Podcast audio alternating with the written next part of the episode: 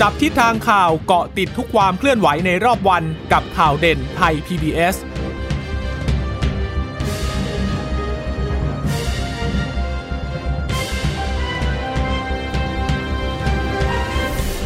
สวัสดีค่ะ สวัสดีค่ะ ต้อนรับคุณผู้ฟังสู่ข่าวเด่นไทย PBS นะคะ เราพบกันเป็นประจำทุกวันจันทร์ถึงศุกร์บ่ายๆแบบนี้ค่ะ อัปเดตข้อมูลข่าวสารที่เกิดขึ้นในรอบวันนะคะ เช่นเคยกับดิฉันจีราชาตาเอี่ยมรัศมี และคุณพึ่งนภาคล่องพยาบาลค่ะ ค่ะ สวัสดีคุณผู้ฟังทุกท่านนะคะ ที่รับฟังไทย PBS นะคะ ข่าวเด่นไทย PBS จากสถานีวิทยุที่เชื่อมโยงสัญญาณจากไทย PBS ด้วยนะคะ ก็ค่ะเกาะติดกันเป็นประจำอย่างนี้ เดี๋ยวเราก็จะสรุปข่าวเด่นๆ ให้ฟังกันว่า ตั้งแต่เช้ามาจนถึงณช่วงเวลานี้นั้นมีอะไรบ้างนะคะ เรื่องของการชุมนุมทางการเมืองก็เอ่อเย็นๆนี้เขาก็มีการนัดกันเรียบร้อยแล้วนะคะ ก็มีการจับตาดูกันอยู่ มีการร้องเรียนไปยังทางฝ่ายตำรวจนะคะ ขอให้ใช้การปฏิบัติของเจ้าหน้าที่เนี่ยเป็นไปตามหลักสากลนะคะในเรื่องของการควบคุมการใช้ความรุนแรงเนี่ยก็ไม่อยากให้เกิดขึ้นหลังจากที่ผ่านมาจะเห็นว่าระยะหลังเนี่ยก็มีการใช้ความรุนแรงมากขึ้น และตำรวจก็มีการใช้กระสุนยางที่ก็ทำให้มีนักข่าวบาดเจ็บไปหลายคนนะคะค่ะเรื่องของโควิด -19 ก็คงต้องตามต่อ โดยเฉพาะกับผู้ต้องกักที่มีจำนวนผู้ติดเชื้อสูงขึ้น แล้วก็มีการกักตัวเอออยู่ที่ภายในสโมสรตำรวจแห่งชาติด้วยนะคะ ซึ่งวันนี้ก็ดูเหมือนจะว่าจะเรียกสร้างความเอ่อเชื่อมั่นให้กับคนในพื้นที่บริเวณนี้อีกครั้งนะคะ ว่าผู้ต้องกักเนี่ยอยู่ในพื้นที่ปิดไม่ได้ออกมาข้องเกี่ยวกับ ทางด้านนอกอะนะคะ ค่ะ ก็เป็นอีกหนึ่งความพยายามในการสร้างความเชื่อมั่น จุดไหนที่มีโรงพยาบาลสนามก็ต้องให้ข้อมูลที่ครบถ้วนนะคะ เพื่อที่จะให้เกิดความเข้าใจที่ตรงกันนะ ก่อนหน้านี้จำได้ไหมที่สมุทรสาครเนี่ยกว่าจะสร้างโรงพยาบาลสนามได้ก็มีเรื่องให้ต้องทำความเข้าใจกันเยอะพอสมควรเลยนะคะ แต่ว่าท้ายที่สุดก็เห็นตรงกันแหละว่า การมีโรงพยาบาลสนามเนี่ยเป็นประโยชน์ มากกว่าการที่จะไม่มีแล้วก็ปล่อยให้ติดกันไปเรื่อย ๆ นะคะ ส่วนวันนี้พบผู้ป่วยรายใหม่เพิ่มขึ้น 69 คนค่ะ เป็นการติดเชื้อในประเทศ 61 คนนะคะ แล้วก็เป็นการเดินทางมาจากต่างประเทศ เข้าสเต e ควอ r นทีนเสีย 6 คนนะคะ ใน 61 คนที่ติดเชื้อในประเทศเนี่ยค่ะ ก็จะแบ่งเป็นการค้นหาเชิงรุกโรงงาน 17 คนนะคะ แล้วก็คนที่เข้าระบบเฝ้าระวังและบริการ 44 คนนะคะ ระลอกใหม่ตามพื้นที่เสี่ยงเนี่ยวันนี้สมุทรสาครพบ 9 คนเท่านั้นเองเออแล้วก็กรุงเทพมหานคร อันนี้วันนี้เยอะหน่อยนะคะ43 คนคือเยอะที่สุดในประเทศเลยล่ะ ค่ะ แล้วก็ผู้ป่วยจังหวัดอื่น ๆ ก็พบ 9 คนกระจายในหลาย ๆ จังหวัดด้วยกัน ผู้ป่วยยืนยันสะสมทั่วประเทศตั้งแต่เริ่มการระบาดระลอกแรกมาจนถึงตอนนี้นะคะ 28,346 คนแล้วแต่รักษาหายเยอะค่ะ รักษาหาย 26,873 ยังอยู่ที่โรงพยาบาล โรงพยาบาลสนามอีก 1,381 เดี๋ยวพรุ่งนี้ตัวเลขคงจะเพิ่มขึ้นนะคะ และเสียชีวิตก็รวม 92 วันนี้ไม่มีรายงานเสียชีวิตเพิ่มเติมนะคะ ก็อาจจะถือว่าเป็นข่าวที่ดีขึ้นมานิดนึง เพราะว่าก่อนหน้านี้เนี่ยสามสี่วันก่อนนี้ติดติดติดติดกันเลยนะจำนวนผู้ที่เสียชีวิตนะคะส่วนพื้นที่กรุงเทพมหานครเนี่ยค่ะ ตอนนี้ทางพื้นที่บางแคเขาบอกว่า ไปเจอเพิ่ม 61 นะคะ สะสม 480 แล้วนะคะ รอผลยืนยันอยู่อีก 4,000 กว่าราย 4,007 แต่รับวัคซีนแล้วเนี่ยทั่วกรุงเทพนะ 31,000นะคะ อันนี้ก็เป็นการเปิดเผยจากทางโฆษกกรุงเทพมหานครร้อยตำรวจเอกพงศกรขวัญเมืองนะคะ ก็บอกว่าเออก็ต้องรอผลกันอีกเยอะเหมือนกันนะคะ เราก็ไม่รู้เหมือนกันว่าจะติดมากติดน้อยแค่ไหน คือเฉพาะบางแคนะ เขาให้ข้อมูลบอกว่าตรวจคัดกรองไปแล้ว 27,761 นะคะ แล้วก็ไม่พบเชื้อซะ2,002เอ้ย22,000ขอไป22,000 ยังรอผลอีก 4,000 กว่านะคะ ค่ะ ส่วนสถานการณ์ทั่วโลกวันนี้คุณหมอก็ย้ำนิดนึงบอกว่าจะต้องจับตาดูกันหน่อยนะช่วงนี้ค่ะเพราะว่าตัวเลขผู้ติดเชื้อเนี่ยยังคงเพิ่มสูงขึ้นอยู่นะคะแม้ว่าจะมีการฉีดวัคซีนกระจายไปยังเอ่อหลายล้านคนแล้วนะคะตัวเลขตอนนี้น่าจะมากกว่า 350 ล้านคนแล้วล่ะค่ะที่มีการฉีดวัคซีนนะคะแต่ว่ายังไม่ได้ระบุออกมาตัวเลขที่ชัดเจนว่าเท่าไหร่ แต่ว่าตัวเลขของผู้ติดเชื้อที่เพิ่มขึ้นเนี่ยในแต่ละวันแต่ละวันเนี่ยอย่างวันนี้ก็ 4 5 0 0 0 0กว่าคนนะคะ ก็ทำให้ตอนนี้ยอดผู้ติดเชื้อรวมเนี่ยอยู่ที่ 124 ล้าน7แสนคนแล้วนะคะแล้วก็มีผู้เสียชีวิตเพิ่มขึ้นวันนี้เนี่ยสูงนะก็คือเพิ่มขึ้นเนี่ย10,000 คน ก็ทำให้ตอนนี้ตัวเลขผู้เสียชีวิตเนี่ยอยู่ที่2ล้าน7แสนคนนะคะสหรัฐก็ยังคงเป็นอันดับหนึ่งอยู่นะคะลองลงมาก็บราซิล อินเดีย ก็ยังเป็นตัวเลขที่สูงอยู่ ส่วนไทยก็อยู่ที่ 116นะคะ ทีนี้มาพูดถึงเรื่องของออผู้ติดเชื้อที่อยู่ในศูนย์กักหรือว่าตอมอบางเขนนะคะ วันนี้ก็เป็นการย้ายจริง ๆ ย้ายไม่ได้ไกลเลยนะคะ ก็จริง ๆ ก็อยู่ในภายในบริเวณสโมสรตำรวจแห่งชาตินี่แหละ แต่ว่าย้ายไปอยู่ในที่พื้นที่ที่ควบคุมนะ ซึ่งมีโรงพยาบาลสนามเอาไว้เรียบร้อยแล้วนะคะในเรื่องของคัสเตอร์ ผู้ต้องกักนะคะ ตรงส่วนนี้เนี่ยวันนี้เนี่ยก็ทางคุณอนุทินชาญวรกูลนะคะ แล้วก็พลตำรวจ โทสมพงษ์ชิงดวง ซึ่งเป็นผู้บัญชาการสำนักงานตรวจคนเข้าเมือง แล้วก็ปลัดกระทรวงสาธารณสุขเนี่ยก็ได้เดินทางไปที่โรงพยาบาลสนามชั่วคราวที่อยู่ในพื้นที่บริเวณของสำนักงานตำรวจแห่งชาติเหมือนกันนะคะ เพื่อที่จะไปสร้างความมั่นใจแหละนะคะว่าพื้นที่เนี่ยที่รองรับเนี่ยมีเพียงพอแล้วก็มี เรื่องของมาตรการสาธารณสุขเนี่ยที่มีการรองรับนะคะ โดยคุณหมอเนี่ยโดยรวมๆคุณหมอบอกว่าเดี๋ยวจะใช้แนวทางที่ใช้กับทางสมุทรสาครเนี่ยมาดูแลผู้ต้องกักตรงส่วนนี้นะคะ แต่ว่าอยากให้ไปฟังเสียงของคุณอนุทินก่อนในเรื่องของมาตรการดูแลผู้ต้องกักค่ะ คัดแยกออกมาจากสถานกักตัวนะครับ เพราะว่าคนเหล่านี้คือคนที่พิสูจน์แล้วว่าติดเชื้อโควิด แต่ว่าเนื่องจากพวกเขาส่วนใหญ่ก็เป็น คนในวัยทำงานก็มีความแข็งแรงระดับหนึ่ง แล้วก็ไม่ไม่ได้แสดงอาการนะครับ เมื่อไม่ได้แสดงอาการเราก็สามารถที่จะมาเฝ้าสังเกตอาการนะครับ ที่นี่ได้รับการรักษาตัวที่นี่ได้ ถ้าเขาไม่มีอาการอะไรเลย ก็จะใช้เวลาประมาณสิบถึงสิบสี่วัน ที่นี่คุณหมอจากโรงพยาบาลตำรวจท่านเข้มเลยท่านสิบสี่วันเลย แต่ถ้าอยู่ในโรงพยาบาล ของเราเนี่ยก็สิบวัน แต่นี้ถือว่าเป็นโรงพยาบาลสนามก็เข้มมากขึ้นไปหน่อยเป็นสิบสี่วัน ก็เพื่อความปลอดภัยนะครับ ก็ชัดเจนเป็นไปตามขั้นตอน ถ้ามีอาการเมื่อไหร่ก็เข้าเครือข่าย เมื่อกี้ที่เราเท่าที่ทราบเบื้องต้นก็มีเครือข่ายโรงพยาบาลภูมิพลโรงพยาบาลในเขตกรุงเทพมหานคร หรือถ้าจำเป็นกระทรวงสาธารณสุขก็ยังมีโรงพยาบาลท่านในกรุงเทพมหานครกรมการแพทย์นะฮะมีทั้งราชวิถีนพรัตน์เลิศศิลป์ นะที่เป็นหลักๆอยู่ อืมค่ะก็มีอีกหลายโรงพยาบาลที่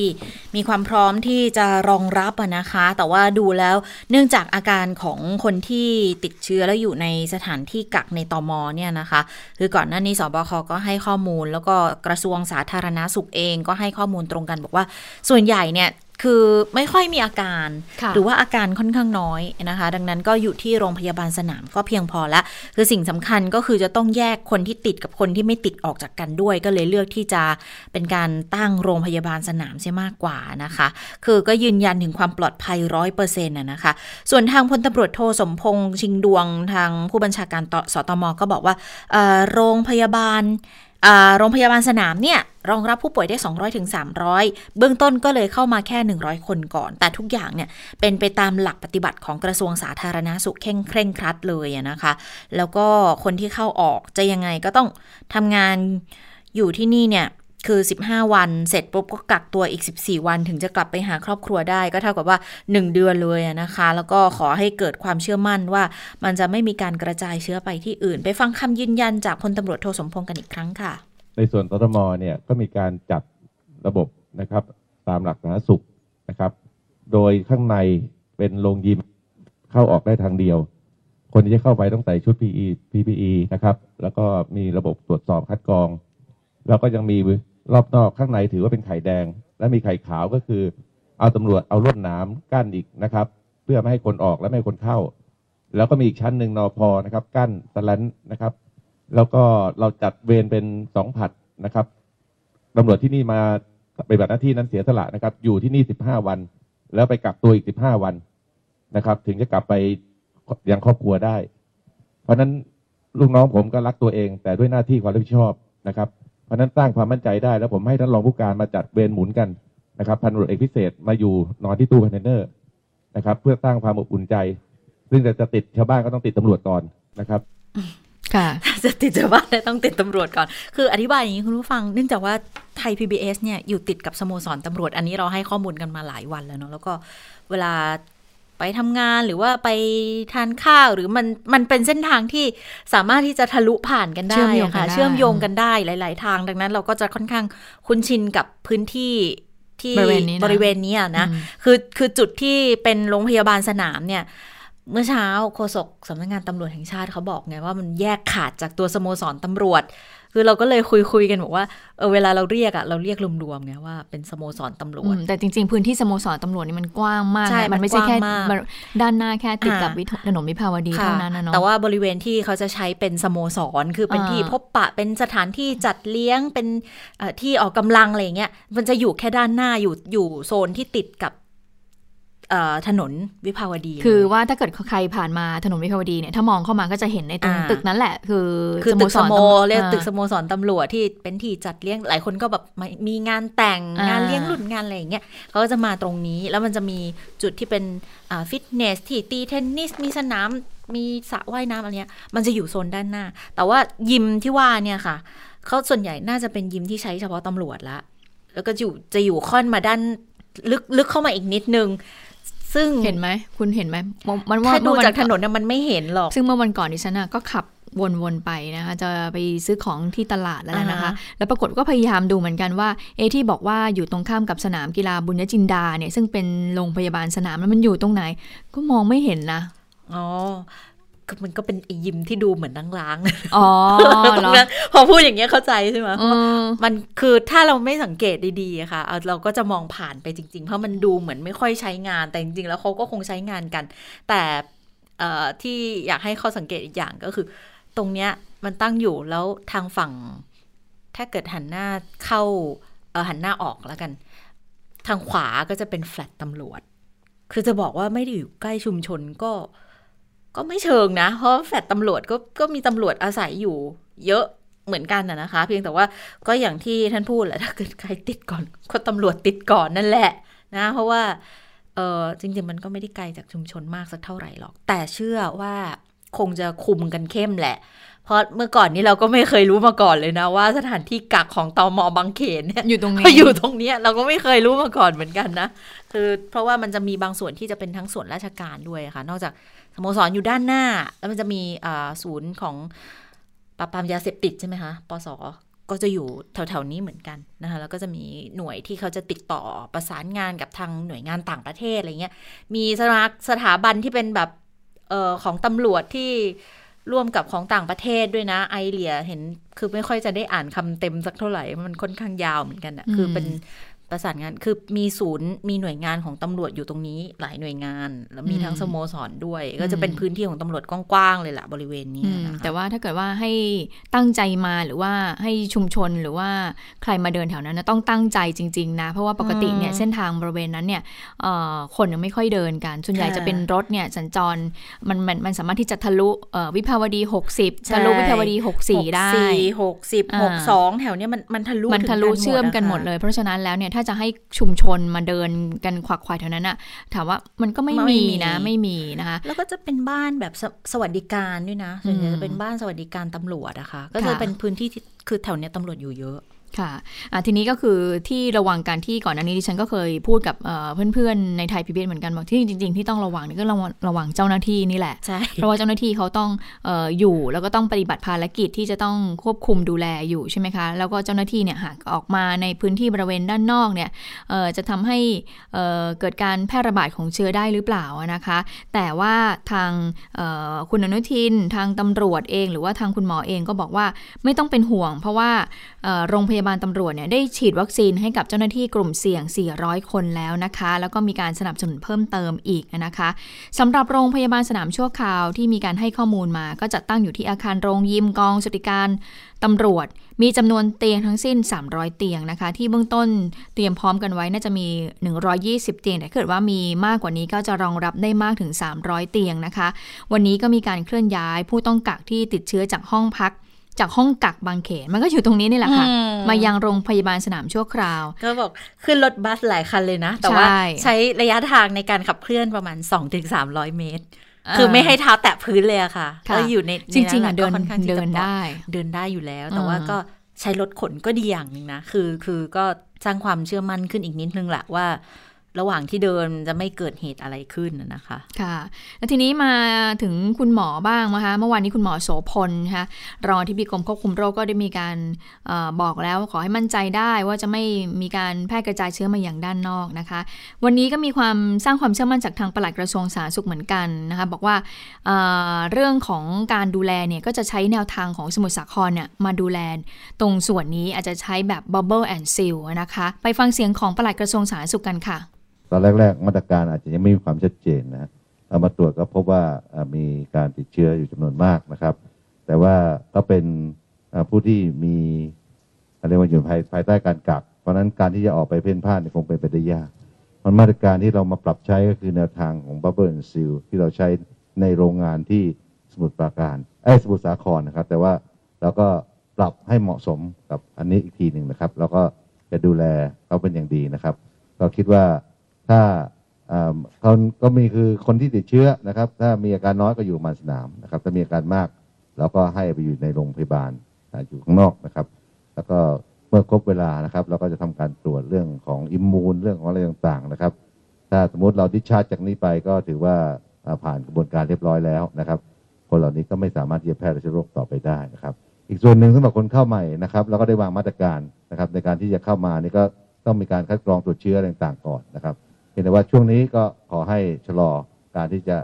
นำมารวมกับคนกลุ่มนี้นะครับ ค่ะในเบื้องต้นก็ชะลอก่อนนะคะ ยังไม่ให้รับคนเข้ามาเพิ่มนะคะ ก็แค่ไม่ แค่คนไม่เข้ามาเพิ่มก็มี 300 กว่าคนแล้วนะหลังจากนี้ถ้าเกิดว่าไปทางตำรวจหรือทางเจ้าหน้าที่เนี่ยไปเจอผู้ที่ลักลอบเข้ามาเมืองมา โดยผิดกฎหมายก็คงจะต้องไปยังด่านอื่น ๆ ที่มีการเตรียมสถานที่ไว้รองรับนะคะ ทีนี้เอ่อย้อนไปนิดนึงที่แพทย์หญิงอภิสมัยได้มีการพูดถึงนะคะในเรื่องของผู้ที่ลักลอบเข้ามา โดยเฉพาะตามแนวชายแดนเอ่อ จังหวัดประจวบคีรีขันธ์เนี่ยอ่าที่มีเอ่อพื้นที่เนี่ยติดกับเมียนมานะคะ คุณหมอให้ข้อมูลอย่างนี้บอกว่า จังหวัดประจวบเนี่ยมีจุดผ่านแดนช่องทางธรรมชาติถึง 8 อำเภอเลยนะคะ โดยวันที่ 3 มีนาเมื่อต้นเดือนที่ผ่านมานี่เอง มีผู้ข้ามแดนผิดกฎหมายเนี่ย33 คนเข้ามา เมื่อเข้ามาแล้วเนี่ยก็จับกลุ่มได้ใช่ไหมคะ ก็ตรวจหาเชื้อโควิด ตั้งแต่ถูกจับกลุ่มเลยนะคะ ตอนแรกเนี่ยผลเป็นลบไม่พบผู้ติดเชื้อ กระทั่งมีการตรวจหาเชื้อครั้งที่ 2 ค่ะ พบผู้ติดเชื้อ 4 คนนะคะ ก็เลยทำให้ต้องมีการระดมกำลังเจ้าพนักงานที่อยู่ใกล้ชิดกับผู้ติดเชื้อ 70 กว่าคน แล้วก็เข้าสู่มาตรการกักตัวนะคะ อย่างไรก็ตามสำหรับผู้ข้ามแดนผิดกฎหมายเนี่ยก็จะจัดสถานที่กักตัว ให้ที่กองร้อยตำรวจตระเวนชายแดน เพื่อให้อยู่ห่างไกลจากชุมชน มีรั้วรอบขอบชิดนะคะและเมื่อเขากระทำผิดหลังจากที่กักตัวแล้ว ก็จะต้องมีการส่งฟ้องตามกฎหมาย แล้วก็ผลักดันกลับประเทศต่อไปนะคะอืมอันนี้ค่ะคือในพื้นที่ประจวบที่พบมีการลักลอบเข้ามา แต่ว่าถ้าดูจากข้อมูลตรงส่วนนี้คุณชะตาคุณผู้ฟังคะ ครั้งแรกเนี่ยตรวจเชื้อไม่พบ ต้องตรวจเชื้อครั้งที่สองเลยพบอืม เพราะฉะนั้นเรื่องของการกักตัวเรื่องของการมีโรงพยาบาลสนามดิฉันว่ามีความสำคัญสำนะคัญสำคัญจริง ๆ เพราะว่าบางคนคืออย่างที่เราเคยทราบข้อมูลใช่ไหมคะว่าบางคนน่ะตอนแรกไม่ได้เป็นหรอก แต่ตอนอืมตอนกักกันอย่างสมุทรสาครอันเนี้ยค่อนข้างชัดเจน ยิ่งตรวจยิ่งเจอที่ว่าก็คือพอไม่มีไม่มีการแยกคนที่เป็นนะคะ ก็ถ้าติดก็ติดกันอยู่ใน bubble seal นั่นแหละ คือภายหลังที่มีทั้งส่วนของการตั้งโรงพยาบาลสนามส่วนของการที่จัดเป็น bubble seal ไปเลย มันก็ทำให้จำนวนของผู้ที่ติดเชื้อลดลง มันก็เลยกลายเป็นโมเดลที่สามารถนำไปใช้ได้ แต่ทีนี้นอกจากพื้นที่ ประจวบคีรีขันธ์ที่จะต้องติดตามกันแล้วนะคะ ก็ยังมีอีกจุดหนึ่งที่เป็นคลัสเตอร์อีกที่หนึ่งที่กรุงเทพไปเจออีกแล้ว วันนี้มีการรายงานเกี่ยวกับเเหตุการณ์ที่เกิดขึ้นด้วย หลังจากเมื่อวานเราเราได้ข่าวมาบอก มันมีอีกคลัสเตอร์หนึ่งที่บางขุนเทียนตอนแรกก็ยังงงๆอยู่ว่า เอ๊บางแคยังไม่ทันจะสิ้นสุดกันดีทำไมมีบางขุนเทียนมาอีกละมาจากไหนวันนี้ก็เลยได้ทราบข่าวกันแล้วนะคะ เพราะว่าก็เป็นการให้ข้อมูลเพิ่มเติมนะคะ นั่นก็คือที่บางขุนเทียนเนี่ยปรากฏเป็นเชื้อที่เป็นกลุ่มก้อน โรงงานทำขนมที่บางขุนเทียน ก็บอกว่า 23 มีนาคมอะค่ะมีคนติด เชื้อ 17 คน อันนี้เป็นคนไทยเสีย3คนเมียนมาเสีย14 นะคะ แล้วก็คนที่เป็นอินเด็กเคสเลยที่ทำให้ไปเจอว่ามีตรงนี้อีกเนี่ย ก็คือแรงงานข้ามชาตินี่แหละ เขาไปตรวจสุขภาพ เพราะว่าเขาจะต้องทำใบอนุญาต ต่ออายุใบที่อยู่ในเมืองไทย เพิ่มแสดงว่าเป็นกลุ่มที่ถูกกฎหมายอยู่แล้ว แล้วก็ต้องต้องต่ออายุตรวจตรวจสุขภาพเพื่อประกอบการ ต่อใบอนุญาตให้ทำงานในไทยเพิ่มก็เลยไปเจอเข้า เขาก็เลยไปตรวจที่โรงงานแห่งนี้แล้วก็ตรวจไปตรวจมาก็เลยเจอนี่แหละค่ะ17 คนนะคะ ก็เลยบอกว่าเออมันเป็นปัจจัยเสี่ยงมันก็จะมีหลายข้อเลยหนึ่งก็คือเขาทำงานที่ร้านค้าคือเป็นโรงงานทำขนม ก็เชื่อว่าคงมีหน้าร้านที่ขายขนม ดังนั้นคนเขาจะเข้าออกตลอดแล้วที่พักของแรงงานนะคะเขาจะเป็นอาคารพาณิชย์ ซึ่งแบ่งเช่ามีคนประมาณ 70 คน แล้วที่พักอะ่ะก็ไม่ได้มีมาตรการในการป้องกันควบคุมโรค ไม่มีลงทะเบียน ไม่มีวัดอุณหภูมิก่อนเข้าอาคาร ไม่มีจุดบริการเจลล้างมือด้วย เรื่องของการสวมหน้ากากอนามัยก็ไม่ได้เคร่งครัด 3. เขาบอกว่าสถานที่ทำงานก็เป็นอาคารพาณิชย์เหมือนกัน อาคารพาณิชย์แต่ว่ามีคนพนักงงานอยู่ประมาณ 71 คนก็ค่อนข้างจะแออัดนะ คือแบ่งแผนกด้วยนะคะ แล้วก็เป็นการประสานกัน ไม่มีลิฟต์ ไม่มีพื้นที่ส่วนกลางที่ใช้ร่วมกันได้ แต่ว่าวิธีการเข้างานใช้สแกนนิ้วสแกนหน้าเข้างาน มีวัดอุณหภูมิเหมือนกันก่อนเข้างานมีจุดล้างมือเหมือนกันพนักงงานสวมหน้ากากตลอดเหมือนกัน แต่ว่าเรื่องของความสะอาดการทำสะอาดเป็นเวลาก็มี แต่เขาทำไม่ได้ครบถ้วนทั้งหมด ดังนั้นเขาก็เลยร่างมาตรการในการควบคุมโรคเหมือนทุกที่เลยค่ะ ก็ต้องไปค้นหาก่อนผู้สัมผัสเสี่ยงสูงเสี่ยงต่ำคนที่อยู่บ้านเดียวกันทำงานร้านเดียวกันอันนี้เนี่ยต้องกักตัวต้องแยกกักต้องติดตามอาการรายงานสัมผัส อย่างใกล้ชิด 14 วัน ศูนย์บริการสาธารณาสุขชุมชน ก็ต้องติดตามผู้สัมผัสเสี่ยงสูงทำโฮมควอรันทีนไปเลยถึง 2 เมษายน แล้วก็ต้องสอบสวนโรคเพิ่มเติมทั้งโรงงานและหอพัก เริ่มไปแล้วตั้งแต่ 22 ที่ผ่านมานะคะ แล้วก็เฝ้าระวังผู้ที่มีอาการเข้าเกณฑ์กับเกณฑ์สอบสวนโรค ในชุมชนในสถานที่ทำงาน ซึ่งต้องดูต้องเฝ้าระวังไปจนถึงวันที่ 2 เมษายนเลยนะ อันนี้เป็นคลัสเตอร์ที่บางขุนเทียนนะคะ แต่ว่าสำหรับศูนย์กักบางเขนอะไรอย่างเงี้ยก็บอกว่า จัดการได้แล้ว เพราะว่าพอเข้าโรงพยาบาลสนามปุ๊บ ก็ค่อนข้างที่จะชัดเจนแล้วว่าก็แยกคนติดเชื้อแล้วเรียบร้อยนะคะ แต่เดี๋ยวคงต้องตรวจกันอีกทีแหละ ว่าจะเป็นยังไงบ้างนะคะ ค่ะ ส่วนแผนการกระจายวัคซีนล็อต2นะคะซิโนแวค 8 แสนโดสที่เพิ่งเข้ามาเมื่อวันที่ 20 มีนาคมเนี่ยจะกระจายไปที่ไหนบ้าง มีความชัดเจนแล้วนะคะ ก็มีการเปิดเผยจากทางสบคมาบอกว่าล็อตที่ 2 8สันโดสเนี่ยก็จะแบ่งเป็น 3 กลุ่มด้วยกันนะคะ 3 กลุ่มเนี้ก็จะมีจังหวัดที่ได้รับไปเนี่ย 22 จังหวัดนะคะเเป้าหมายก็คือ เป้าหมายแรกก็คือจะควบคุมการแพร่ระบาดของโรค อันนี้เนี่ยจะแบ่งไปให้ 6 จังหวัดนะคะ3 0 0 0 0โดสก็คือมีสมุทรสาคร กรุงเทพ แม่สอด จังหวัดตาก ปทุมธานี สมุทรปราการ แล้วก็นนทบุรีนะคะ ส่วนแผนที่ 2 ก็คือ จุดประสงค์ก็คือเพื่อที่จะฟื้นฟูเศรษฐกิจค่ะ ก็กระจายไปยังเกือบแสนสามแสนโดสใน 18 จังหวัดนะคะ ก็แยกเป็นจังหวัดท่องเที่ยวสองแสนสี่หมื่นโดสนะคะ ก็มีชลบุรีระยองเชียงใหม่นะคะ ขอนแก่นกระบี่ แล้วก็มีเกาะสมุย มีภูเก็ตด้วยนะ ภูเก็ตก็ได้เยอะหน่อยนะคะ1 0 0 0 0แสนโดสเลยนะคะ แล้วก็มีในพื้นที่จังหวัดชายแดนภาคใต้ด้วย 50,000 โดสก็กระจายไปยัง 8 จังหวัดนะคะ สงขลา แล้วก็มีสะแก้วจังหวัดละ 10,000 โดสนะคะ และกลุ่มที่ 3 ค่ะ จะมีการกระจายไปให้กับบุคลากรสาธารณสุข อสอมเจ้าหน้าที่กลุ่มอื่น ๆ ที่จำเป็น ที่จะต้องมีการควบคุม อันนี้ก็เป็นแผนที่ค่อนข้างชัดเจนแล้วนะคะ และหลังจากที่เข้ามาก็จะต้องมีการทำ การตรวจสอบอคุณภาพแล้วก็มาตรฐานของวัคซีนก่อน คาดว่าวันนี้เนี่ยทางกรมวิทยาศาสตร์การแพทย์ก็จะมีการตรวจสอบเสร็จก่อนที่จะมีการกระจายไปยังสามเป้าหมายนะคะ ในวันที่ 28 มีนาคมค่ะค่ะ ส่วนวัคซีนเนี่ยแอสตราเซเนกาปรากฏว่าหนึ่งคนที่วันที่เขาฉีดให้กับคอรมอเขาไม่ได้ฉีด แต่สุดท้ายฉีดแล้วเรียบร้อยนะคะเพิ่งจะมีข่าวออกมาวันนี้เองนะคะพลเอกประวิตยวงสุวรรณรองนายกรัฐมนตรี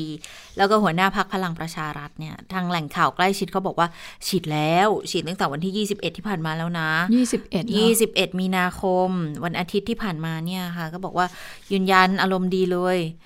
บอกออฉีดแล้วฉีดแอสตราเซเนกาไปฉีดที่บำรุงราษ ฉีดจากแพทย์ประจำตัวนะคะ แล้วก็ฉีดแล้วก็ปลอดภัยทุกอย่างนี้ไม่มีปัญหานะอ่าแล้วก็บอกว่าไม่ได้ปิดข่าวไปฉีดมาแล้วเมื่อวันอาทิตย์ไม่เห็นจะเป็นไรเลย หมอที่ดูแลอาการฉีดให้ค่ะ เพราะว่าตัวของพลเอกประวิทย์เนี่ยคือโรคเสี่ยงทั้งนั้นเลยนะทั้งเบาหวานความดันโรคหัวใจ ดังนั้นเวลาจะฉีดเนี่ยก็ต้องให้แพทย์ที่เป็นแพทย์ประจำตัวเนี่ย เขาดูให้ก่อนว่าฉีดได้ไหมฉีดโอเคไหมนะคะ แต่ว่าวันที่ฉีดกันเยอะๆเนี่ยก็คือ 16 มีนาคมที่นายกฉีด แล้วก็คอรมออีกหลายคนฉีด แต่วันนั้นน่ะพลเอกประวิตยไม่ได้ฉีดไง เพราะเขาก็บอกว่านี่แหละน่าจะเพราะว่าอายุเยอะอายุ 75 แล้ว แล้วก็โรคประจำตัวด้วยนะคะ ค่ะะทีนี้มาเรื่องของการปรับครมก็คงจะทราบกันไปแล้วนะคะว่าทางครมประยุทธ์2ทับ3ที่มีการปรับมาเนี่ยก็เป็นไปตามที่นายกบอกนะ ไม่ได้มีการปรับใหญ่อะไรเลยนะคะเป็นการปรับในตำแหน่งที่หายไป จากการที่รัฐมนตรีเนี่ยถูกพิพากษาจำคุกนะคะ ก็อาจจะมีการสลับตำแหน่งหน่อยนะคะมีโยกหนึ่งคนสลับตำแหน่งระหว่างทางกระทรวง พาณิชย์กับกระทรวงคมนาคมตรงส่วนนี้นะคะ ซึ่งความคืบหน้าหลังจากที่มีเขาเรียกว่าราชกิจจานุเบกษาลงมาแล้วนะคะ นายกก็เปิดเผยว่าก็เตรียมนำครมอใหม่เนี่ยเข้าเฝ้าถวายสัตย์ปฏิญาณ ในวันที่ 27 มีนาคมนะคะ อันนี้ก็คงจะต้องอมีการมีคณะกรรมการตรวจสอบความเรียบร้อยก่อน นายกบอกว่าไม่น่าจะมีปัญหาอะไรนะคะ ทีนี้ เมื่อสักครู่นี้พูดถึงเรื่องการสลับกระทรวงกันนะคะระหว่างพรรคภูมิใจไทยกับประชาธิปัตย์เนี่ยวันนี้นายกเนี่ยก็ไม่ได้พูดตรงๆ แต่ก็พูดประมาณว่า ในส่วนของกระทรวงพาณิชย์และกระทรวงคมนาคมที่มีการปรับเปลี่ยนเนี่ยเพราะว่าต้องการให้ 2 กระทรวงเนี่ยมีการขับเคลื่อน เนื่องจากว่ามีบทบาทสำคัญ โดยเฉพาะการสร้างโอกาสเรื่องของสาธารณูปโภคพื้นฐาน ให้ทุกคนเนี่ยเข้าถึงได้โดยเร็ว เพื่อที่จะมีรายได้ทั้งเรื่องของเศรษฐกิจการขนส่งสินค้า ซึ่ง 2 กระทรวงนี้มีความสำคัญมาก ไปฟังเสียงความสำคัญที่นายกบอกว่า มีการปรับแล้วก็สลับ 2 กระทรวงนี้กันค่ะ บอกว่าต้องการที่ขับเคลื่อนตรงนี้เข้าไปให้มันให้รวดเร็วขึ้นนะผมก็คาดหวังอะนะ เพราะมีหลายอย่างที่ต้องเร่งรัดดำเนินการในช่วงนี้ด้วยความเข้าใจซึ่งกันและกัน ซึ่งมันก็ไม่ได้ผิดหลักการเลยทั้งสิ้นก็ถึงจะปรับไปไปก็แล้วแต่ ถ้ามันถ้าทำไม่ดีมันก็ต้องปรับออกปรับใหม่ใช่ไหมผมจะประเมินผลงานของรัฐมนตรีทุกกระทรวงเองอยู่แล้วนะจ๊ะวันนี้ให้มีการรายงานผลความคืบหน้าในการทำงานของทุกกระทรวงภายในสามทุกช่วงสามเดือนมาแล้วนะรายใจมากข้ารายการข้าเกินหมดอะ ถึงระดับท้องถิ่นนะเพราะนั้นไม่งั้นมันก็ไปด้วยกันไม่ได้ไง ข้างบนในเรื่องของนโยบาย ในส่วนของเรายกก็ไปถูกเรื่องของแปลงนโยบายสู่การปฏิบัตินะนำไปสู่การขับเคลื่อนโดยรัฐมนตรีข้างล่าง และไปสู่การปฏิบัติโดยส่วนกลางสู่ภาคสุดท้องถิ่น การใช้งบประมาณมีทั้ง top down แล้วก็ bottom up ขึ้นมา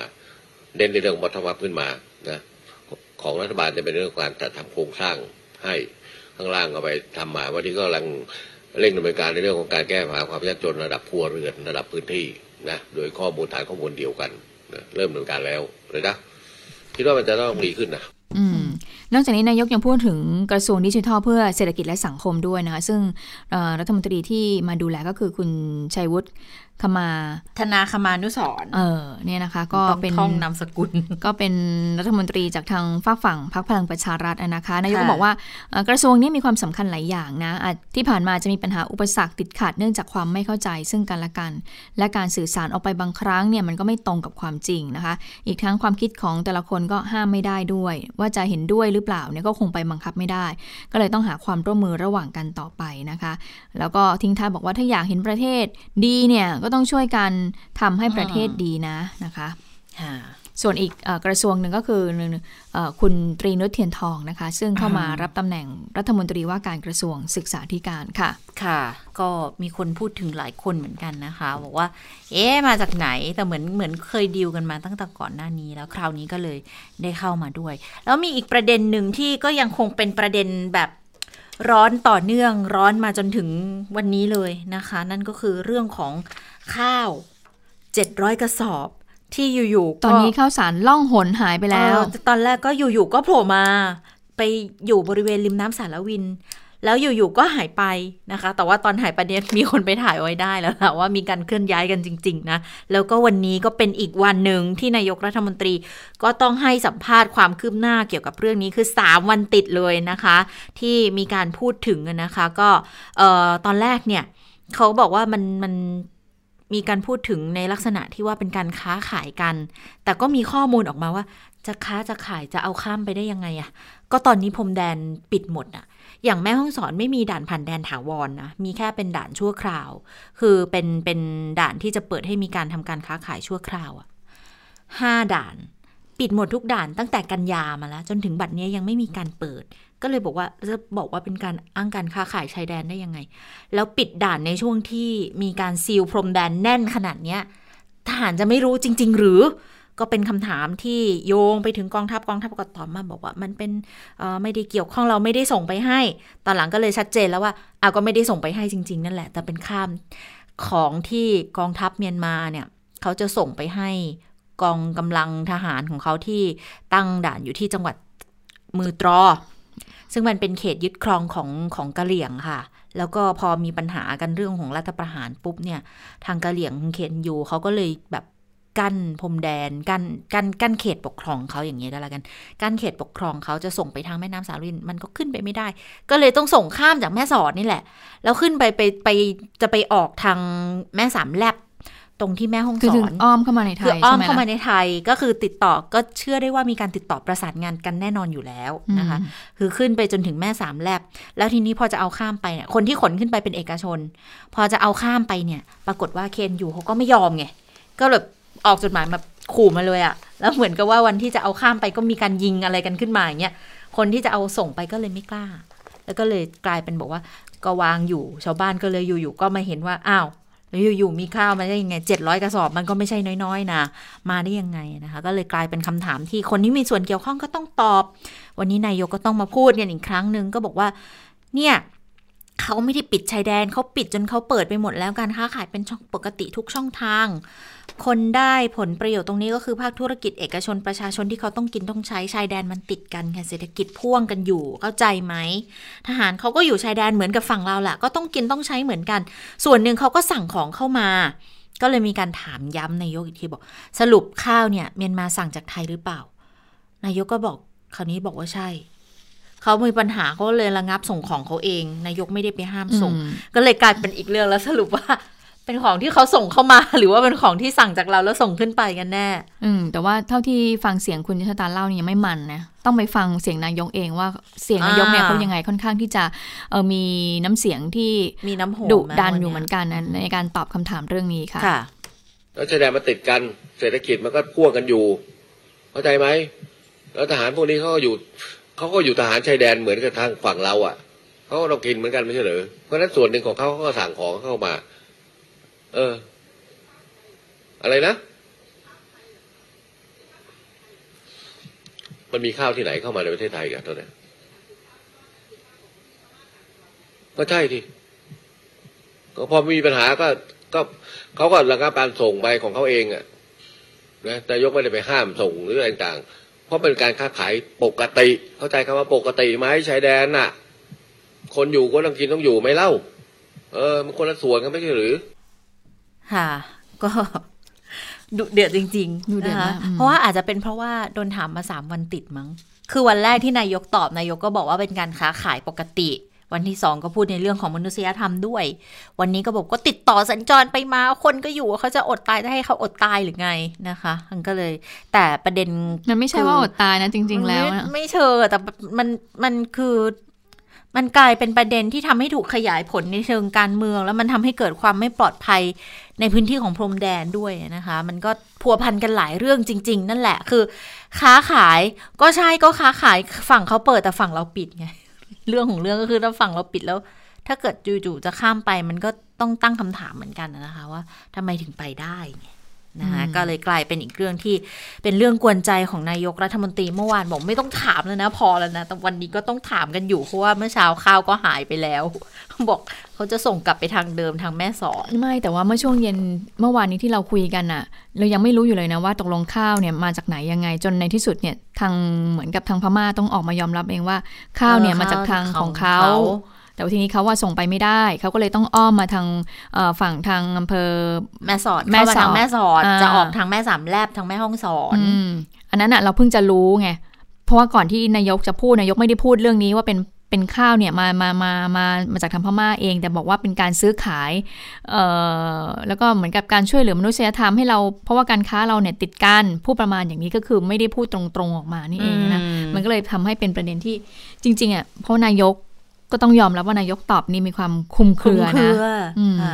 แต่แต่ถ้าถามส่วนตัวนะ คิดว่าทหารรู้ไหมทหารรู้อยู่แล้ว ไม่มีทางที่จะไม่รู้ เพราะถ้าถ้าเรามองในแง่ของการซีลพรมแดนที่เข้มขนาดนี้นะคะ ดังนั้นการจะขนไปแล้วไปไปประชิดอยู่ตรง คืออยู่ริมแม่น้ำข้ามฝั่งไปริมแม่น้ำจารวินที่เป็นเส้นแบ่งพรมแดนแล้วข้ามฝั่งไป จะไปถึงเมียนมาเนี่ย จะไม่รู้เหรอแล้วของมันไม่ใช่น้อยๆไงแต่ก็ ไม่แน่เหมือนกันนะ เพราะว่าก่อนหน้านี้ก็เคยมีกรณีที่คนก็แอบว่ายน้ำข้ามกันไปมาได้เหมือนกันนะเราก็ไม่รู้หรอกว่ามันเกิดอะไรขึ้นแต่ เชื่อได้ว่ามันก็คงจะเป็นบทเรียนอีกอย่างหนึ่ง ว่าโลกโซเชียลมันก็ไปถึงกันเนาะแล้วก็เวลามีเสียงวิพากษ์วิจารณ์อะไรขึ้นมาก็ต้องตอบคำถามให้ให้มีความกระจ่างชัด อธิบายกันให้เรียบร้อย เพราะว่าตอนนี้มันเป็นสถานการณ์ที่ค่อนข้างที่จะเปราะบางอยู่เหมือนกันนะคะ ค่ะ เอามาเรื่องของการเมืองบ้างนะคะเรื่องของการแก้ธรรมนูญ ซึ่งก็มีความผูกโยงไปเรื่องของการออกเสียงประชามติด้วยนะวันนี้ทางผู้สื่อข่าวก็สอบถามรองนายกวิษณุเครืองามนะคะในผู้สื่อข่าวเขาตั้งคำถามอย่างนี้บอกว่าเเรื่องรัฐธรรมนูญกับเรื่องของการออกเสียงประชามติเป็นยังไงบ้างคะเออโดนท่านรองนายกวิษณุบอกเลยว่า เป็นคนละเรื่องกันนะ อย่ามาถามปนกันนะ ขณะนี้เนี่ยร่างพรบว่าด้วยการออกเสียงประชามติเนี่ยอยู่ในการพิจารณาของรัฐสภาอยู่ แต่ว่าติดอยู่ในมาตรา 9 นี่แหละนะคะ ว่าจะเดินหน้ากันอย่างไร ก็ขึ้นอยู่กับคณะกรรมการกฤษฎีกาแล้วก็กรรมธิการที่กำลังศึกษาเรื่องนี้อยู่ หากทำเสร็จก็จะแจ้งให้ประธาน รัฐสภาทราบเพื่อที่จะเปิดประชุมรัฐสภาสมัยวิสามัน ตอนนี้ก็มีการคาดการณ์ว่าน่าจะเป็นวันที่ 7-8 เมษายน แต่ว่ารองนายกวิษณุบอกว่า เอ๊ะ ดูไทม์ไลน์แล้วเนี่ยมันเร็วหรือเปล่า เพราะว่าขณะนี้เนี่ยหนังสือยังไม่มีเรื่องของการแก้ไขร่างกฎหมายดังกล่าวเลยนะคะ ไปฟังเสียงรองนายกกันค่ะ ร่างประชามตินั้นมันก็ถือว่าอยู่ในสภา กระบวนการมันก็มาติดอยู่ที่มาตราเก้าก็เดินหน้าต่อไป เดินยังไงก็แล้วแต่เวลานี้กฤษฎีกากับกรรมธิการเขาก็ไปทำงานกันอยู่ เมื่อทำเสร็จก็ แจ้งให้ท่านประธานทราบ ก็นัดเปิดประชุมวิสามันเพื่อพิจารณา ส่วนจะเป็นวันใดก็แล้วแต่อยากจะให้ทางสภาช่วยยืนยันใหม่อีกทีความจริงเลขาสภามีหนังสือมาแล้วว่าขอเป็นวันที่เจ็ดที่แปดแต่ว่าผมรู้สึกว่ามันจะมาเร็วไป เพราะว่าขณะที่มีหนังสือมาเนี่ยก็ยังไม่ได้แก้อะไรกันเลย ก็ไม่เป็นไร อันนี้ให้เลขาครมประสานอยู่แล้วเมื่อวานครมก็เห็นชอบร่างพระกฤษฎีกาไปแล้วเพียงแต่ว่าเรายังไม่ได้ใส่วันที่เอาไว้เท่านั้นเอง ก็ดำเนินไปไม่มีปัญหาส่วนว่ามันจะไปติดอะไรหรือไม่ผมไม่รู้ เพราะว่าไม่ได้ไม่ได้เห็นว่าเขาเขาได้แก้มาตราต่อที่ต่อเนื่องเนี่ยอย่างไร ก็มีการถามกันขึ้นมาว่าแล้วถ้าเกิดสมมติว่ามันมัน ถลำลึกลงไปในทางที่ทำให้เกิดปัญหายุ่งยากในการบังคับใช้ เช่นข้อความเกิดขัดแย้งกัน หรือว่าเกิดเป็นภาระแก่รัฐบาลใครขออะไรมาก็ต้องทำประจำมติทุกครั้งไปอย่างเงี้ยจะทำอย่างไร ซึ่งผมก็ได้เสนอความเห็นซึ่งความจริงใครๆก็รู้เป็นกระบวนการธรรมดาว่ากฎหมายที่ออกมาแล้ว ถ้าหากว่ามันมีข้อบกพร่องหรือปัญหาในการบังคับใช้ก็แก้เท่านั้นก็ไม่มีปัญหา ค่ะ ส่วนเรื่องของแนวทางในการแก้ไขรัฐธรรมนูญนะคะ ขณะนี้เนี่ย รองนายกบอกว่ายังไม่มีใครเริ่มเลย เพราะว่าพลเอกประยุทธ์เนี่ยก็ได้ระบุในที่ประชุมคอรมอเมื่อวานนี้นะคะ บอกว่าให้พักร่วมเนี่ยไปหาเรือกันก่อน ได้ความอย่างไรแล้วเนี่ยก็ค่อยกลับมาคุยกับรัฐบาลอีกครั้ง อย่างไรก็ตามรัฐบาลก็คือพักร่วม แม้พักร่วมอาจจะเห็นไม่ตรงกันก็ให้คุยกันให้เสร็จเรียบร้อยก่อน นับหนึ่งตรงนั้นแล้วก็ค่อยมาสองที่รัฐบาล แล้วก็ค่อยมาคิดกันว่ารัฐบาลเนี่ยจะเข้ามาเกี่ยวข้องขนาดไหนอย่างไร เพราะว่าขณะนี้ยังไม่ทราบเลยว่าจะ แก้อย่างไร แก้ตรงจุดไหนมาตราไหนนะคะ ทีนี้ผู้สื่อข่าวก็ถามต่อแล้วส่วนกระแสข่าวหากกฎหมายประชามติผ่านวาระสามแล้ว ประกาศใช้แล้ว รัฐบาลจะเสนอแก้ไขมาตรา 9 จะถูกมองว่าเป็นเกมการเมืองหรือเปล่า รองนายกวิษณุก็บอกว่าก็ได้บอกไปแล้วไงหากเกิดการบังคับใช้กฎหมาย หรือมีความผิดพลาดก็สามารถแก้ไขได้ค่ะค่ะ ทีนี้ก็มีอยู่เรื่องของพรบประชามติเนี่ยนะคะ ที่ก็ยังค้างอยู่ในสภา อยู่ในกระบวนการตามมาตรา 9 แล้วทีนี้เนี่ยก็มีการพูดถึงอยู่เหมือนกัน บอกว่าเเรื่องของการเปิดประชุมวิสามันอีกรอบหนึ่งเนี่ยนะคะเพื่อที่จะพิจารณาพรบประชามติเนี่ยนะคะก็บอกว่าเเมื่อไหร่ก็ต้องรอสภายืนยันความจริงเลขาสภาเขาส่งหนังสือมาแล้วเป็นวันที่7ถึง8เมษายนนี้ แต่คุณวิษณุบอกว่ารู้สึกเร็วเกินไป เนื่องจากตอนนี้ยังไม่มีการแก้ไขอะไรเลย ให้เลขาคารมอประสานไปแล้ว เมื่อวานนี้ค่ะที่ประชุมคณะรัฐมนตรีเห็นชอบร่างกฤษฎีกา ร่างพระราชพระราชกฤษฎีกาไปแล้ว แต่ว่ายังไม่ได้ใส่วันที่ คือบอกทุกอย่างดำเนินไปไม่มีปัญหาแต่จะติดขัดอะไรเนี่ย ก็ไม่รู้จะช้าจะเร็วอยู่ที่กระบวนการ ทีนี้พอพออาจารย์วิษณุบอกว่า 7-8เนี่ยรู้สึกว่าเร็วเกินไป ก็เลยต้องไปถามทางคุณชวน เพราะว่าเมื่อวานคุณชวนพูดเองเนี่ยบอกว่าก็หารือมาแล้วว่าสอดคล้องกัน 7-8 เมษายนเป็นช่วงเวลาที่เหมาะสม แต่พออาจารย์วิษณุบอกว่ามันเร็วเกินไปสำหรับสมัยวิสามันในการพิจารณาพรบประชามติเนี่ยนะคะ ก็บอกคุณชวนก็เป็นงงเหมือนกันว่าเอาทำไมถึงบอกว่าเร็วเกินไปล่ะ เพราะว่าก่อนหน้านี้เนี่ยก็ก็ก็คุยกันแล้วไง เพราะว่าอันนี้เนี่ยทุกอย่างมันอยู่ที่คณะกรรมาการ วิสามันพิจารณาพรบออกเสียงประชามติว่าจะต้องทำให้เสร็จ ซึ่ง 23 มีนา ก็ยืนยันเลยบอกว่าคุยกับคุณสุรชัยเลี้ยงบุญเลิศชัยสวในฐานะประธานกมทแล้ว ก็รู้มาว่าจะประชุมวันที่ 1 เมษาก็จะเสร็จค่ะ แต่ถ้ารอให้เสร็จแล้วทำเรื่องกราบบังคมทูล เพื่อเปิดประชุมสภาสมัยวิสามันเนี่ยมันอาจจะไม่ทันวันที่ 7 วันที่ 8 เพราะมีระยะเวลาในการจะทำเรื่องทุนกล้าวทุนกระหม่อม ทางกมทก็รับรองแล้วบอกว่าจะทำให้เสร็จก่อน จะพิจารณาให้เสร็จก่อน กฎหมายนี้เป็นกฎหมายด่วนของรัฐบาลด้วยนะ ไม่ใช่สภาเป็นผู้เสนอนะคะ ทางประธานกมทผู้นำฝ่ายค้าน และอาจารย์วิษณุเองก็พูดคุยกันเบื้องต้นแล้ว ว่าจังหวะเวลาเปิดประชุมเนี่ยเห็นสอดคล้องกัน 7-8 เมษาว่าเหมาะสม หลังจากนี้จะเป็นวันหยุดยาวของสมาชิกรัฐสภาแล้วด้วยอย่าลืมนะว่า 7-8 เมษาเนี่ย อีกนิดนึงก็จะสงกานต์แล้ว และสงการปีนี้สงการยาวด้วยนะคะ ดังนั้นมันก็อาจจะเปิดอีกทีนู่นเลยกระโดดไป 20 กว่าเลย ก็เลยอาจารย์คุณชวนก็เลยบอกว่า ผมไม่เข้าใจว่าเร็วเกินไปหมายถึงอะไร ถ้าเร็วถ้าไม่เร็วก็ต้องไปพิจารณาสมัยเดือนสามัญเดือนพฤษภาเลย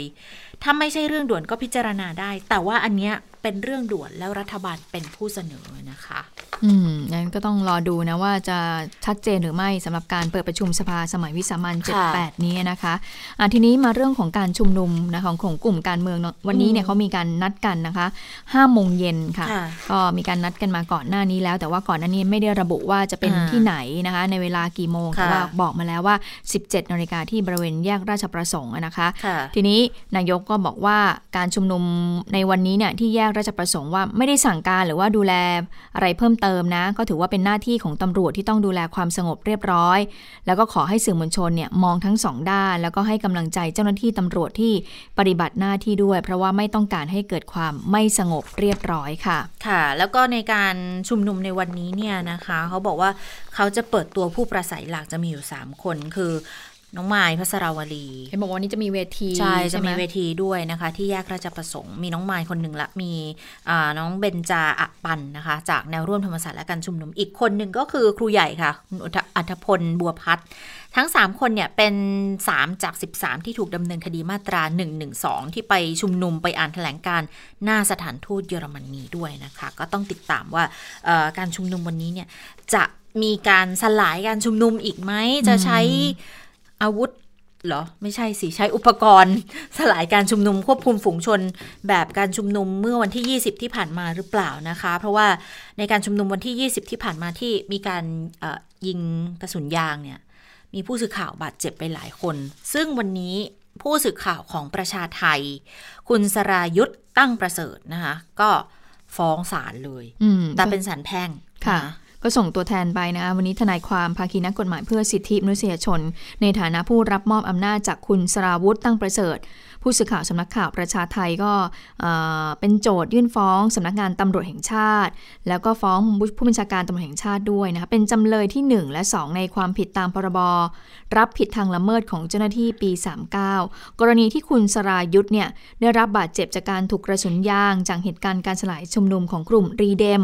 เมื่อวันที่ 20 มีนาคมนะคะ โดยคุณจันจิราบอกอย่างนี้บอกว่า คุณสลายุทธ์เนี่ยเป็นนักข่าวที่ได้รับ ผลกระทบ ก็ขอให้ศาลคุ้มครองชั่วคราว แล้วก็ไต่สวนฉุกเฉิน ถ้าสำนักงานตำรวจแห่งชาติไม่กำชับสั่งการให้ปฏิบัติต่อนักข่าว และผู้ชุมนุมโดยไม่ใช้ความรุนแรง ความรุนแรงก็จะมีมากขึ้นเรื่อยๆนะคะ เหตุการณ์เมื่อวันที่ 20 มีนาคมเนี่ยมันไม่มีการแยกแยะระหว่างผู้ชุมนุมและนักข่าว จึงขอให้ศาลเนี่ยมีคำสั่งคุ้มครองผู้สื่อข่าว ให้ปฏิบัติหน้าที่ได้ ไม่ถูกผลักดัน แล้วก็ให้คุ้มครองผู้ชุมนุมด้วยนะคะ เพราะว่าถ้าเจ้าหน้าที่เนี่ยใช้กระสุนยางยิงโดยไม่แยกแยะอย่างนี้เนี่ยโออกาสที่นักข่าวจะได้รับอันตรายมันก็มี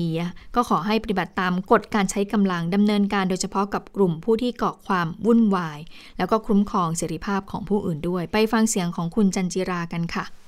เราขอให้การปฏิบัติหน้าที่ของเจ้าหน้าที่ในวันนี้ และการชุมนุมต่อๆไปทุกครั้งต้องปฏิบัติตามกฎการใช้กำลังของเจ้าหน้าที่ ต้องระบุตัวถ้าเกิดว่าเห็นว่า คนไหนผู้ชุมนุมคนไหนที่ก่อความวุ่นวาย ก็ต้องระบุตัวแล้วก็ดำเนินการโดยเฉพาะกับคนนั้นเพื่อให้ความเพื่อให้ความวุ่นวายมันยุติลง เพื่อคุ้มครองเสรีภาพของคนอื่นๆ ที่อยู่ในที่ชุมนุมให้สามารถใช้เสรีภาพต่อไปได้ ตัวโจทย์ในคดีนี้ค่ะ ภายหลังจากที่เขาถูกกระสุนยางยิงแล้วเนี่ยเขาถูกพลเมืองดีพาไปโรงพยาบาล แต่ว่าไม่สามารถเข้าไปที่โรงพยาบาลที่ใกล้ที่สุดได้คืออวชิรพยาบาล เพราะว่ามันมีการปิดกั้นเส้นทาง คือเขาพยายามที่จะขับรถพาไปเพื่อไปโรงพยาบาลเพื่อไปวชิรพยาบาลแต่สุดท้ายเนี่ยไปไม่ได้ เพราะว่ามีเจ้าพนักงานตำรวจปิดกั้นเส้นทางในหลายจุดหลายตำแหน่ง จึงต้องพาไปที่โรงพยาบาลศิริราชแทน ดังนั้นเนี่ยในการชุมนุมวันนี้นะคะเราขอให้ สำนักงานตำรวจแห่งชาติ มีคำสั่งขอศาลนะคะ ให้สั่งให้สำนักงานตำรวจแห่งชาติเนี่ยมีคำสั่งให้ไม่ปิดกั้นเส้นทาง โดยเฉพาะเส้นทางที่จำเป็นที่จะต้องใช้สัญจรไปยังโรงพยาบาล นี่ก็เป็นความคืบหน้าที่เกิดขึ้นก็ต้องรอดูนะคะ ว่าศาลประทับรับฟ้องไหมแล้วก็จะมีการพิจารณายังไงเกี่ยวกับคดีนี้ รวมทั้งในวันนี้ด้วยที่จะมีการชุมนุมกันอีกครั้งนะคะเอาละค่ะได้เวลาของต่างประเทศแล้วนะคะ คุณสวรักษ์มาแล้วก็เรื่องเศร้าที่ค่ะการชุมนุมที่ไม่ใช่เป็นการการปรับปรามการชุมนุมอืมที่เมันมาค่ะ สวัสดีค่ะคุณผู้ฟังสวัสดีทั้งสองท่านนะคะโอ้ก็เป็นข่าวมาตั้งแต่เช้าเลยว่าเอ่อคือในเมียนมาเนี่ยนะคะ นอกจากมีการปรับปรามผู้ชุมนุมแล้วเนี่ยเอ่อ ทางตำรวจทหารเนี่ยเขาจะใช้อีกกลยุทธ์หนึ่งคือบุกไปตรวจค้นตามบ้านในตอนกลางคืนนะคะ คือเคาะประตูบ้านแล้วก็ไปถามเลยนะคะ ซึ่งเหตุการณ์ล่าสุดก็เกิดขึ้นจากการกระทำในลักษณะนี้แหละค่ะ คือเหตุการณ์นี้เกิดขึ้นที่เมืองมันดาเลนะคะ เมืองใหญ่อันดับสองของเมียนมาค่ะ คือเจ้าหน้าที่ด้านความมั่นคงเนี่ยก็บุกไปที่บ้านพักของชายคนหนึ่งนะคะ แล้วก็เหมือนกับไปถามหาว่าเนี่ยมีคนอื่นอยู่ในบ้านอีกไหมเป็นสงสัยว่าจะมีผู้ประท้วง ปรากฏว่าด้วยเหตุอันใดไม่ทราบนะคะจู่ๆเจ้าหน้าที่เนี่ยก็ยิงใส่ชายผู้เป็นพ่อ ซึ่งอุ้มลูกอืมลูกสาวอายุเจ็ดขวบนั่งอยู่บนตัก ปรากฏว่าตำรวจเนี่ย เจ้าหน้าที่ด้านความมั่นคงก็ยิง ปรากฏว่าเด็กเสียชีวิตนะคะ แต่คนเป็นพ่อเนี่ย ไม่ได้เสียชีวิต แล้วก็มีรายงานข่าวว่าพี่ชายของเอ่อเด็กวัยเจ็ดขวบคนนี้เนี่ย อายุสิบเก้าปี ถูกเอ่อเจ้าหน้าที่ควบคุมตัวไป นี่ถือว่าเป็นผู้เสียชีวิตที่อายุน้อยที่สุด จากเหตุการณ์ปราบปราม ผู้ชุมนุมฝ่ายต่อต้านรัฐบาลในประเทศเมียนมานะคะ ก็เจ็ดขวบ ถือว่าน่าเศร้ามาก แล้วเขาก็สงสัยว่า เจ้าหน้าที่ไม่เห็นหรือว่ามีเด็กอยู่บนตักเนี่ย คือแล้วแล้วยิงยังไงถึงไปโดนเด็กได้ แต่พ่อที่เป็นผู้ใหญ่เนี่ยกลับเออคือก็ไม่เข้าใจเหมือนกันนะคะอะอันนี้ก็เป็นเหตุการณ์ที่น่าเศร้านะคะ จนองค์กร Save the Children ค่ะ ก็แสดงความกังวลต่อเหตุการณ์ที่เกิดขึ้น โดยบอกว่าเด็กเนี่ยไม่ควรเสียชีวิตจากการใช้ความรุนแรงขณะที่อยู่ในบ้าน ประเด็นคือเด็กไม่ได้ออกไปไหน เด็กอยู่แต่ในบ้าน แต่เจ้าหน้าที่ต่างหากเป็นฝ่ายบุกเข้าไป แล้วก็ทำให้เกิดเหตุการณ์เศร้าเรื่องนี้ขึ้นมานะคะ ซึ่งจากข้อมูลล่าสุดนะคะ บอกว่านับตั้งแต่มีการปราบปรามผู้ประท้วงเนี่ยนะคะ มีเด็กเมียนมาเนี่ยเสียชีวิตไปแล้วไม่ต่ำกว่า 20 คน อันนี้ไม่นับเยาวชนนะคะที่ถูกจับกุมคุมขัง เพราะว่ามีส่วนร่วมกับการชุมนุมประท้วง แล้วก็มีผู้เสียชีวิตจำนวนมากที่อายุ 17 18 20 ต้นๆเนี่ยนะคะอะก็นั่นก็เป็นเรื่องเศร้าอีกเรื่องหนึ่งนะคะที่เกิดขึ้นในเมียนมา ซึ่งกองทัพเนี่ยยังไม่ได้ออกมาชี้แจงเกี่ยวกับเรื่องนี้ ในขณะที่องค์กรอิสระนะคะบอกว่านับตั้งแต่มีการทำรัฐประหาร แล้วก็มีการชุมนุมประท้วงต่อต้านกองทัพเมียนมาเนี่ยมีผู้เสียชีวิตอย่างน้อย 275 คน แต่ว่าโฆษกของกองทัพเมียนมาค่ะ ออกมาแถลงตัวเลขผู้เสียชีวิตแค่ 164 คนเท่านั้น คือตัวเลขแตกต่างกันมาก แล้วยังแก้ต่างให้กับเจ้าหน้าที่รัฐด้วย เจ้าหน้าที่ของกองทัพด้วยนะคะ บอกว่า เจ้าหน้าที่เนี่ย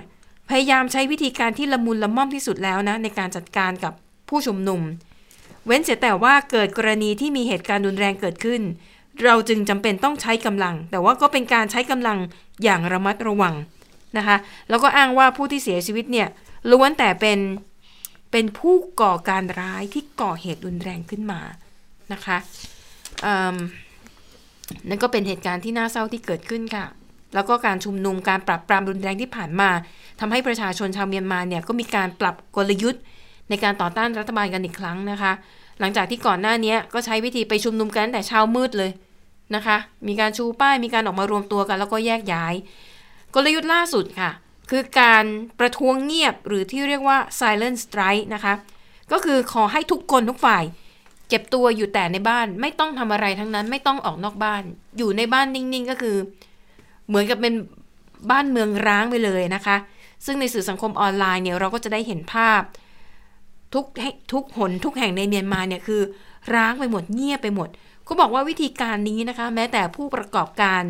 รายใหญ่ ๆ ไม่ว่าจะเป็นซูเปอร์มาร์เก็ตบริษัทห้างร้านทั้งหลายเนี่ยก็ให้ความร่วมมือ หรืออาจจะไม่ให้ความร่วมมือก็ได้นะ แต่คือถ้าพนักงานไม่มาทำงาน อาจจะเป็นเหตุการณ์แบบนั้นก็ได้นะคะ อันนี้ก็เป็นความเคลื่อนไหวที่เกิดขึ้นในเมียนมาค่ะ และล่าสุดนะคะมีรายงานว่าเมื่อช่วงเช้าที่ผ่านมาเวลาประมาณ 10นาฬิกา10โมงครึ่งตามเวลาในไทย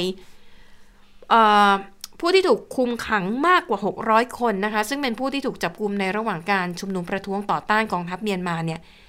มากกว่า 600 คนได้รับการปล่อยตัวออกจากเรือนจำตามที่ต่างๆ แล้วนะคะ รายงานข่าวระบุว่ารถบรรทุกเนี่ยมากกว่า 16 คันนำตัวผู้ที่ถูกคุมขังเหล่านี้ ซึ่งประกอบไปด้วยผู้ชาย 360 คน ผู้หญิง 268 คนนำตัวไปส่งไว้ตาม สถานีตำรวจที่ใกล้เคียง เพื่อเปิดโอกาสให้คนกลุ่มนี้นั้น ได้กลับบ้านของตัวเองนะคะก็เป็นเหตุการณ์ความรุนแรงที่เกิดขึ้นในประเทศเมียนมาค่ะ ไปต่อกันที่เรื่องของเจ้าชายแฮร์รี่บ้างดีกว่านะคะ หลังจากที่สร้างความฮือฮาไปก่อนหน้านี้ ด้วยการให้สัมภาษณ์พิเศษกับโอปราห์วินฟรีย์ค่ะ ล่าสุดค่ะ มีรายงานข่าวว่า เจ้าชายแฮร์รี่นะคะดยุคแห่งซัสเซกซ์เนี่ยได้ เรียกว่าอะไรมีงานใหม่แล้วนะคะ ได้งานทำแล้ว แต่ว่างานที่ว่านี้ก็เป็นถึงตำแหน่งผู้บริหารนะคะ เป็นหัวหน้าเจ้าหน้าที่บริหารงานด้านผลกระทบ ชื่อตำแหน่งคือ Chief Impact Officer หรือว่า CIO นะคะทำงานให้กับบริษัท Better Up เป็นเอ่อเป็นบริษัทสตาร์ทอัพแห่งหนึ่งนะคะ ที่ทำธุรกิจเป็นแพลตฟอร์มค่ะ ให้คำปรึกษาด้านสุขภาพจิต แล้วก็การ coachingนะคะ ซึ่งงานใหม่ของเจ้าชายแฮร์รี่เนี่ยนะคะก็จะเรียกว่าให้ความสำคัญในการขับเคลื่อนการสนับสนุนและความตระหนักรู้ที่มีสมรรถภาพทางจิตนะคะก็เนื่องจากพระองค์เนี่ยเคยทรงเป็นทหารมาก่อนนะคะก็จะเอาประสบการณ์ทักษะที่ได้จากการเป็นทหารเนี่ยนะคะว่าชีวิตเราเนี่ยจะเปลี่ยนบาดแผลจากความเจ็บปวดเนี่ย ลให้มันกลายเป็นจุดมุ่งหมายในชีวิตได้อย่างไรนะคะ โดยพระองค์เนี่ยจะนำประสบการณ์เกือบ 20 ขออภัยเกือบ 10 ปี ที่ประจำการอยู่ในกองทัพเนี่ยนำมาใช้เพื่อให้ผู้ที่มีปัญหาเรื่องของสุขภาพจิตเนี่ยนะคะ ได้เยียวยานะคะ แล้วก็บอกว่าพระองค์บอกว่ามนุษย์เนี่ยไม่เพียงแต่สร้างความยืดหยุ่นทางร่างกายได้เท่านั้น เรายังสามารถสร้างความยืดหยุ่นทางจิตใจได้อีกด้วยนะคะ ก็ ถือว่าเป็นงานใหม่ที่น่าสนใจทีเดียวค่ะ เพราะว่า Better Up เนี่ยแม้จะเป็นสตาร์ทอัพแต่เป็นสตาร์ทอัพระดับยูนิคอร์นนะคะคำว่ายูนิคอร์นหมายถึง มูลค่าของบริษัทเนี่ยสูงกว่า 1,000 ล้านดอลลาร์สหรัฐนะคะอย่างของ Better Up เนี่ยมูลค่าบริษัทอยู่ที่ 1,700 3 1,730 ล้านดอลลาร์สหรัฐนะคะอะก็ถือว่าสมฐานะของพระองค์นะทำงานทั้งทีสตาร์ทอัพ บริษัทนี้ก็ไม่ธรรมดาเลยนะคะ ก็ต้องติดตามดูบทบาทใหม่ของพระองค์ในฐานะ ผู้บริหารนะคะปิดท้ายค่ะ ไปดูปัญหาที่เกิดขึ้นระหว่างฮ่องขออภัยระหว่างไต้หวันกับจีนนะคะ เมื่อต้นเดือนที่ผ่านมาค่ะ จีนเนี่ยสั่งระงับการนำเข้าสับปะรดจากไต้หวันนะคะ โดยอ้างว่าพบแมลงศัตรูพืช ปรากฏว่ากลายเป็นปัญหาใหญ่เลยค่ะ เพราะว่าเท่ากับว่า เออสับปะรดที่ปกติส่งออกเนี่ยเกือบร้อยละเก้าสิบเลยนะคะ ขายไม่ได้อะ่ะ ทีนี้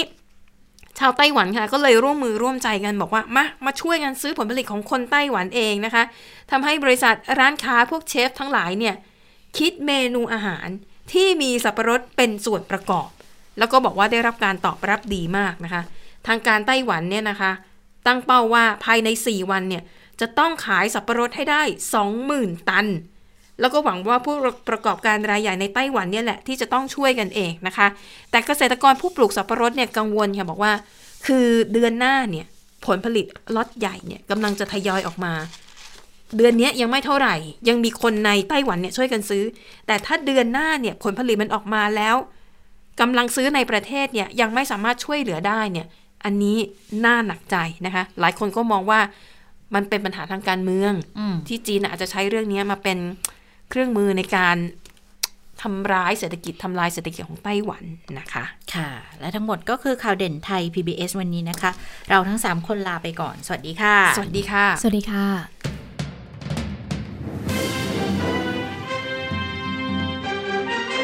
ติดตามข่าวเด่นไทย PBS ได้ทุกวันจันทร์ถึงศุกร์เวลา 15 นาฬิกา ทางไทย PBS Radio และติดตามฟังข่าวได้อีกครั้งทางไทย PBS Podcast